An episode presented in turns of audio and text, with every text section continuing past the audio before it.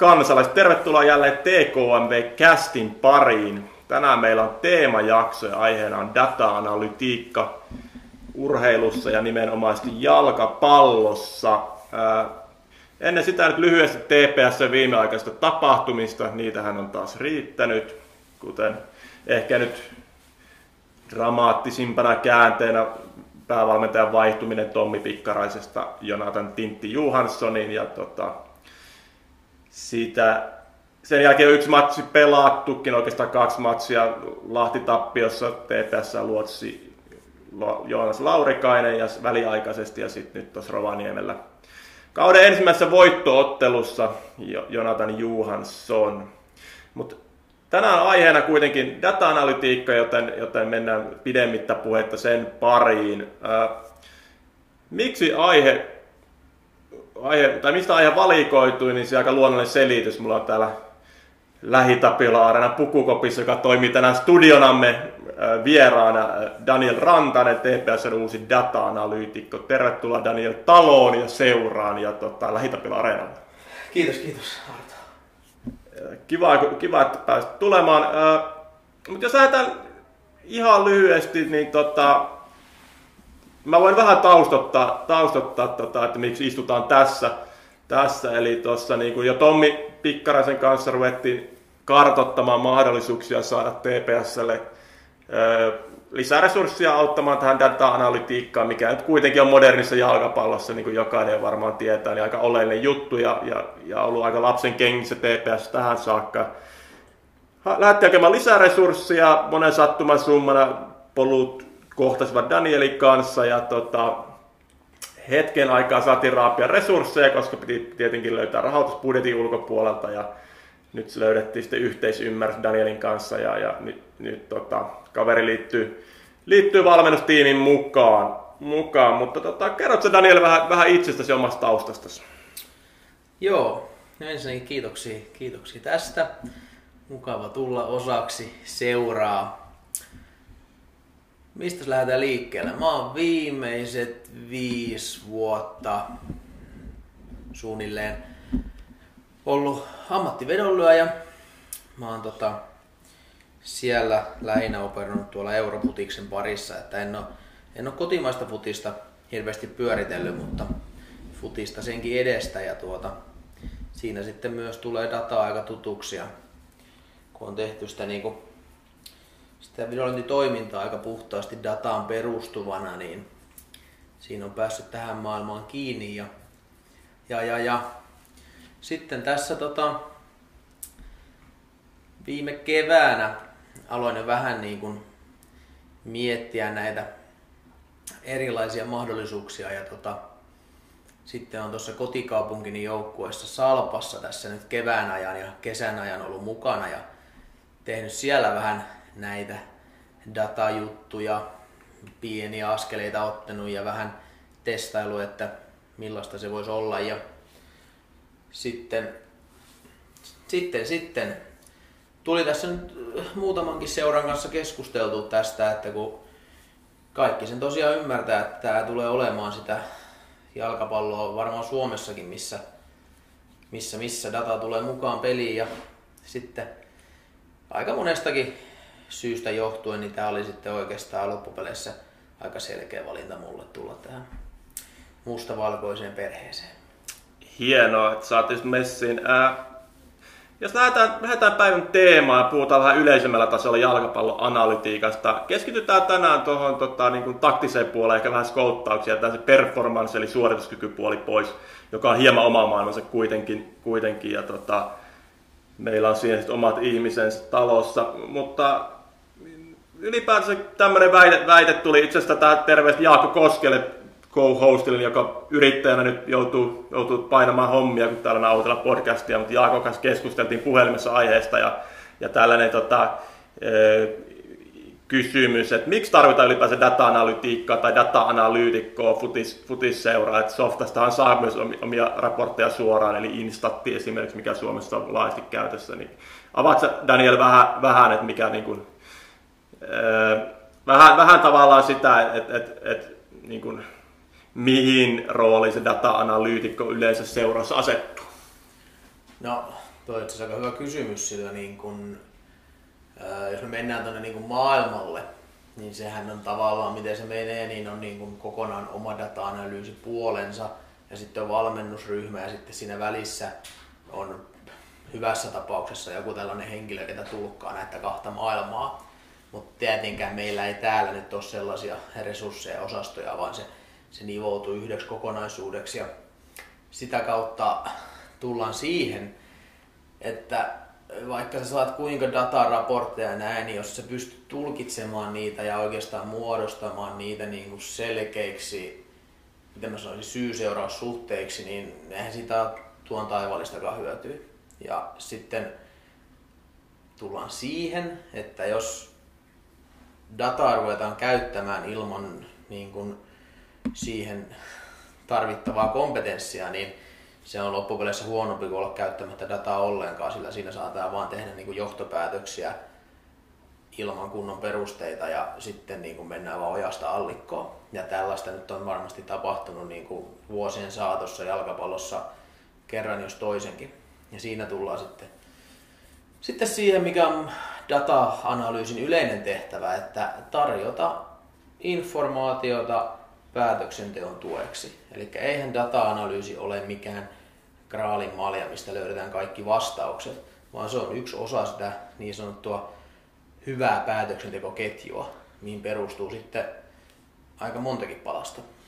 Just näin, näin että ajatus täällä meilläkin toimistoiden taustalla varmaan ollut se, että kun dataa kuitenkin maailman puolilla, puolilla ja me kaikki tiedetään se, eikä se sinänsä itsessään tuo sitä lisäarvoa, että jokaisesta matsista tulee kuitenkin 40 sivua dataa Instatikin kautta, mutta mut mun mielestä ja varmaan monen muunkin mielestä organisaatiossa tarvitaan rakenteita ja joku rakentavan malleja siihen, että et tavallaan et, et miten niin kuin data valistaan paljon, palvelemaan tietysti meidän pelitapaa, meidän seuraa. Voidaanko me jättää tämä valmentajille? Ei, koska ne on täysin kuormitettuja ja muutenkin ja arjessaan arjessaan. Toki heidän täytyy olla mukana siinä, mutta heille täytyy antaa lisää resursseja ja tukea siihen. Ja tämä on ehkä se ajatus taustalla, miksi me tässä istutaan nyt. Mutta mut tota, isossa maailmassa niin olen itsekin lukenut ja varmaan kaikki futisseuraat on lukenut näitä Moneyball-artikkeleita ja, ja tota, siitä, että miten maailmalla on nähty nyt vaikka Mid Jylland keississä Matthew Benham vedonlyöjä on tehnyt sitä aikamoisen tuhkimotarinan, niin mitä sä näet, että mitä, mitä kaikkea, vähän tuossa sivuitkin, mutta mitä, mitä kaikkea vedonlyönnin kerrottavasta osaamista sun, sun mielestä voisi tuoda futisanalytiikkaan ja ehkä niin kuin tänne meidän kotosaan veikkausliikaan? No, sanotaan näin, että niin kuin maailmalla on todistettu, niin varmasti hyvin paljonkin. Mutta esimerkiksi jos me mennään Midjylandin tapaukseen, niin ei ole mitään yhtä yksittäistä asiaa, mihin se on tuotu, vaan se on tuotu siihen kokonaisvaltaiseen tekemiseen, sellainen niin kuin johdonmukainen päätöksenteko, mikä perustuu objektiivisiin numeroihin ja näihin, niin kuin, ettei enää mennä niin kuin mututuntumalla päätöksenteossa. On kyse sitten pelaajahankinnoista, on kyse sitten ottelusuoritusten määrittelemisestä, että niin kuin peli päättyy 2-2, niin se voi päättyä hyvin monella tapaa 2-2. On pelattu hyvin, on pelattu huonosti, ollut huono tuuri, hyvä tuuri. Ottelussa on kuitenkin kauhean määrä sattumaa mukana. Niin, että pystytään niin analysoimaan sitä omaa tekemistä niin kentällä kuin kentän ulkopuolella ja sitten niin sitä kautta tekemään parempia päätöksiä. Ja, ja kyllä se niin kuin, sitten jos me mennään vaikka Midjylandin tapaukseen, niin se minkä esimerkiksi Benham toi sinne oli tämä erikoistilanteiden valtava hyödyntäminen ja se, että hän oli havainnut, että jotkut seurat tekee sitä paremmin kuin muut maailmassa ja voisiko siinä olla jotain, mitä, mitä voisi hyödyntää, niin sehän on hyvin tämmöinen niin kuin äh, pelisijoittaja tyylinen näkemys, vedonlyöntinäkemys tässä, että tässä on hei joku niin kuin, we have an edge here, mitä Benham oli sanonut. Ja sitten ne oli sitä lähtenyt työstämään ja keskitason resursseilla operoinut niin teki 25 erikoistilannemaalia ja voitti mestaruuden, niin olihan se aikamoinen pommi. Kyllä. Todellakin, todellakin hyvä esimerkki tästä Pohjoismaista. Äh, Mutta sitten otetaan yksi termi tuossa, kun täällä XG, kotosammin, kotosammin, eli expected goals on tämmöinen termi, termi, joka on tullut viime vuosina niin kuin tosi paljon vastaan esimerkiksi niin myös jalkapallotoimittajien ja niin kuin suurenkin yleisön suusta, niin mm, mitä sitä tarkoitetaan ja, ja sitä on myös kritisoitu, niin haluatko kertoa vähän, että mik, mitä, mi, mitä heikkouksia kyseiseen trenditermiin kuuluu tai liittyy? No, mä yritän tiivistää tämän nyt jotenkin lennosta lyhyeksi, koska tämä vastaus voisi kestää tunnin. Mutta tota, expected goals tarkoittaa niin kuin suomennettuna maali odottamaa. Ehkä näin niin kuin selkeiten. Ja äh, mihin se nyt perustuu lähtökohtaisesti, niin no sitähän on käytetty esimerkiksi vedonlyöntipiireissä jo hyvin pitkään ennen kuin se on tullut niin tämmöisen yleisempään jalkapallokeskusteluun.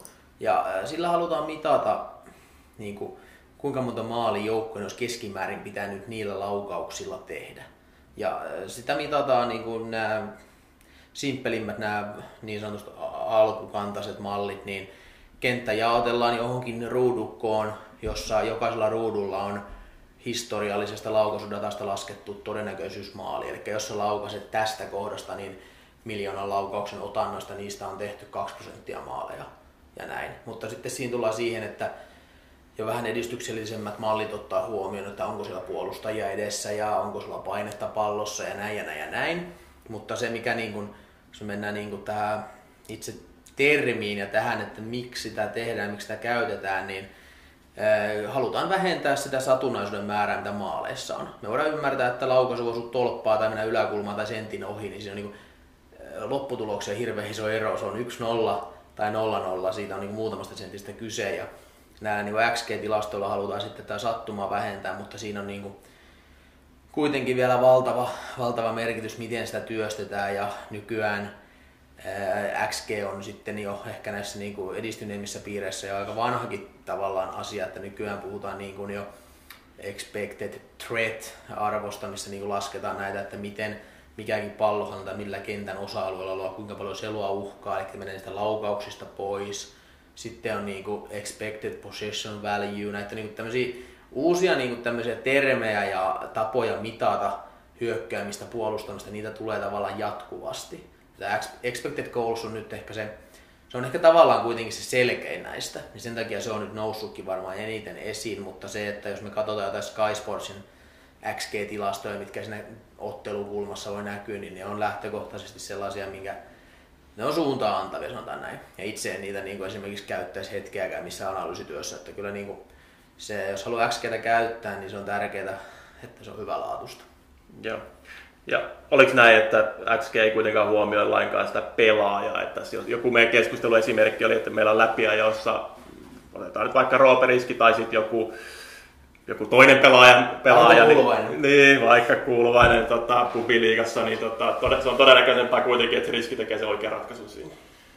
Joo, mutta se on itse asiassa hyvin ikuisuuskysymys analytiikkapiireistä, että kuinka paljon se viimeistelijä vaikuttaa siihen. Että, että, että mä oon itse sitä mieltä, että vaikuttaahan se. Siis mm. ja, mutta se, että se, se ero on yllättävän pieni, kun mennään tuonne huipulle. Että se niin kuin, jotkut sanoo, että puhutaan prosentista kahdesta, jotkut voi sanoa vähän isommasta. Se on nyt, sitä on niin hankala määritellä, koska sitten on tämmöisiä, kun käytetään niin kuin post-shot XG, XG eli niin kuin periaatteessa laukaisun jälkeisiä, että mihin se laukaisu on mennyt ja näin, mutta se on vähän, se on hankala, mutta fakta on se, että parhaat maalintekijät laukoo useiten parhaista paikoista ja siksi ne tekee niiden maaleja. Joo. Hyvä. Mites tota, mitä kaikkea valmennus voisi opettaa pelaajille tilastojen avulla? avulla voisi antaa tätä esimerkkejä? No hyvinkin paljon. Se riippuu aina tietenkin, että mitä dataa sulla on käytössä ja saatavilla. Nyt jos me puhutaan, niin kuin, okei, okay, me pitää ensinnäkin erotella just tämä niin kuin, tavallaan puhutaan fyysisestä datasta, mitä saadaan sitten niin kuin näillä erinäköisillä kepsillä ja muilla, ja sitten puhutaan niin kuin tämmöistä niin kuin datasta. Mutta niin kuin, kyllähän se nyt on, että sä pystyt niin kuin seuraamaan pelaajan suorittamista niin kuin objektiivisesti datalla tavallaan niin kuin jatkuvasti. Ja sitten kyse on siitä vaan, että se pitää osata se palapeli luoda oikein. Eli esimerkiksi jos me nyt verrataan, että hirveästi tehdään sellaisia asioita, että verrataan vain nyt yleisiä datasettejä pelaajille. Tehän siinä on lähtökohtaisesti mitään järkeä, koska miksi sä vertaisit samoja datalukemia hyökkääjille ja topparille? Niillä on täysin mm. erilaiset tehtävät jalkapalloottelussa. Mm. Joten sun on pakko erotella, sun pitää niinku miettiä, että mitkä on ne, mitkä määrittelee siinä pelitavassa hyvän hyökkäjän, koska myös pelitavoissa on eroja. Jos sä haet hyökkääjää tai laituria esimerkiksi Manchester Cityin, tai sä haet sitä vaikka West Bromwich Albioniin, niin mm. todennäköisesti se pelitapa on erilainen. Ja silloin sun pitää niin mitata eri asioita. Kyllä vaan. No mitäs tota, jos mietitään vaikka vastustajan skouttausta, niin, niin tota, mitä kaikkea vaikka Daniel saat, saat selville nyt, ei ota nyt mitään meidän tuoreita vastaan, mutta jos, jos nyt vaikka otetaan joku toinen veikkausliiga seura, mitä sä voisit kaivaa sieltä vaikka, vaikka tota Tintti Johansselle, minkälaisia havaintoja tai, tai miten sitä käytetään hyväksi? No taas tullaan siihen kysymykseen, että riippuu mitä dataa meillä on käytössä, mikä datasyöte meillä on niin kuin hallussa, mutta hyvinkin paljon erilaisia pieniä nyansseja, mutta sitten on tos aina hyvin tärkeä osata ottaa huomioon otoskoot ja se, niin kuin, se pitää aina osata hahmottaa, että voidaanko me nyt mennä tässä niin kuin oikeasti päätelmään vai onko tässä niin kuin sitä satunnaisuutta niin paljon mukana. Ja se on niin kuin yksi asia, mikä on mun tehtävä niin kuin just tulkata valmennukselle ja olla siinä se palanen, joka analysoi sen ja tekee sitä päätöstä, päätöksentekoa, että voidaanko me oikeasti niin kuin luottaa tähän, onko tässä niin kuin jotain vai onko tämä vaan niin kuin, tavallaan sellaista niin kuin cherry pickingia. Ja sitten niin kuin, mä en viitti sanoa sulla mitään kauhean yksityiskohtaista tuohon, mm. koska mä tiedän, että Tintti tuli se ottaa mun korvasta kiinni. Mutta tuota, kyllähän me varmasti jotain löydetään. Kyllä vaan. Mites tota, ää, erityisesti on Moneyball ja muiden kautta niin se paljon mielletään sitten pelaaja, uusien pelaajien skouttaukseen, että haetaan, haetaan ehkä talenttia alemmilta sarjatasoilta tai, tai pelaajia, jotka ei niin nykyisessä joukkueessa niin pääse oikeuksiinsa, mutta voisi olla meille hyvää niin kuin, lisäarvoa, niin tota, miten, miten tämä niin skouttaukseen asemoituu, jos me nyt vaikka mietittäisiin, että vaikka lähdet ens, ensi kauden pelaaja tai kokoonpano rakentamaan, niin minkä, miten se niin kuin toimii? Voitko vähän avata näitä? No, tässähän tullaan niin kuin resursseihin, että niin kuin, ö, optimaalisessa maailmassa sulla olisi miljoona skauttia, jotka lähettäisi ympäri maapalloa, ja ne olisi siellä katsomoissa katsomassa pelejä ja keskustelemassa niiden pelaajien kanssa ja hyvässä tapauksessa pelaajien vanhempien kanssa, että millainen se pelaaja on niin kentän ulkopuolella ja näin. Ja, ja, ja sitten kun me tullaan niin kuin tähän reaalimaailmaan, että meillä ei ole miljoonaa skauttia, niin meidän on pakko pystyä jollain tavalla niin kuin hallinnoimaan sitä pelaajapuulia, mistä me valitaan, että ketä me tarkkaillaan enemmän. Ja niin kuin, tämä on kuitenkin niin kuin, data on nykyään niin laajasti saatavilla, että se olisi niin kuin, hölmö olla hyödyntämättä sitä.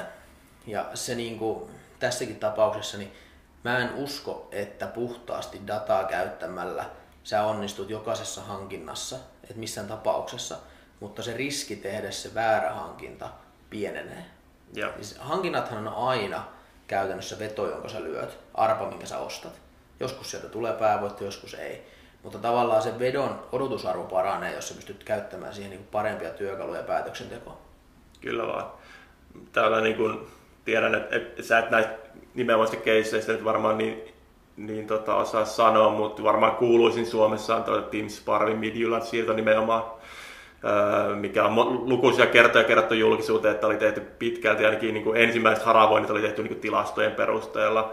Öö, mulla on mielikuva se, että Luis Carlos Murilla löytyi aikanaan Kuopioon niin Kolumbiasta, öö, Konstantin Shipulin, mikä oli silloin urheilutoimenjohtaja itse Instatilla duunissa aikaisemmin, niin hänen, hänen tämmöisen data-analyysin perusteella ainakin osittain, osittain, että näitä esimerkkejä kuitenkin alkaa jo täällä pikkuhiljaa tännekin Pohjoismaihin löytyä. Mutta niin varmaan toi, mitä sä sanoit tuossa, että et, vaikka itsekin aika datauskovainen on elämässä, niin kuitenkin niin se, että jos koutattaisiin pelkällä tilastolla, niin eihän se, se ei ole niin järkevää, koska kyllä niin persoonallisuutta ja tällaista täytyy tietenkin myös selvittää, että sopiiko sitten tietysti kulttuurierot ja tämmöistä voi iskeä vastaan, että jos me tuodaan Afrikasta pelaajia, me tuodaan Etelä-Amerikasta pelaajia, niin, niin Turku on kuitenkin hyvin, hyvin erilainen paikka vaikka kuin Dakar. Niin mm. tota, tota, se on tietysti vielä sit oma, oma maailmansa. No on se totta, että niinku data, data on kuitenkin niinku, tavallaan data on just niin hyödyllistä kuin mitä sulla on siitä saattaa. Niin, miten mä sen selittäisin järkevästi, niin, että jos meillä on yksi data pelaajista ja se on vaikka laukaisutilasto, niin eihän me sillä skautata ketään. Mm. Jos meillä on tosi kattavasti dataa ihan heidän yksityiselämästäkin, mm. niin mehän voitaisiin skautata se läpi kotaisin. Mutta kun eihän se mene niin. Niin sitten se on sitä palapeliä, että siinä on niin monen tekijä summa ja sitten kun sä vaan teet ne jokaisen palasen niin hyvin kuin sä pystyt, niin todennäköisimmin sä et ainakaan niin voisi sanoa, että sä olisit voinut paremmin tehdä. Se on totta, se on totta, että tässä kuitenkin vielä jonkinlainen yksityisyyden suoja. Suoja pelaajillakin on, on niin GDPR tulee helposti vastaan. vastaan. Joo, joo. ainakin, ainakin, ainakin näin sivistyneissä Pohjoismaissa. Joo. Ja otan tähän väliin, että TPS ei skauttaa pelaajia. Kyllä. Mites tota, jos ihan loppuun vielä, niin onko jotain, sä oot nyt kuitenkin käynyt, analysoinut käytännössä kaikki meidän Veikkausliigan matsit ja, ja tota, onko jotain alku, alukauden datasta tulevia nostoja, mitä sä voit julkisesti kertoa tässä, tässä tota, meidän matseista? No, pikkaraisen ajan TPS oli niin kuin datasta aika helpostikin tavallaan lokeroitavissa, että, mutta sen nyt ei sano ehkä mitään hirveän niin kuin yllättävää, mutta hyvin suoraviivasta pelitapaa ja öö, palloa lähetettiin hyvin pitkälle ja näin, että ihan sarja eniten muistaakseni oli noita pitkiä palloja ja sitten toisaalta laukauksia oli ihan hyvin, mutta laukausten laatu ei ole niin hyvä ja tällaista niin kuin ympäripyörätä voin kertoa, mutta en mä nyt viitti tässä tietenkään paljastaa mitä yksityiskohtaisempaa, koska se saattaisi olla vähän hölmöä. No, se ehkä voisi olla, varsinkin tässä, kun on tiettyjä pelin nyansseja, tiedä, että olet jo Tintin kanssa miettinyt, miettinyt, niin ehkä me tota, pidetään tämä podcast ihan niin kuin tästäkin syystä tässä aika yleisellä tasolla. Hei Daniel, vielä kerran tervetuloa seuraan. Äh, mahtavaa, että messissä. Tämä oli vähän lyhyempi podcast-jakso jakso tällä kertaa, mutta otettiin pieni katsaus data-analytiikkaa ja, ja jatketaan tästä taas lähiaikoina. Kiitos ja pysykää kanavalla. Moi!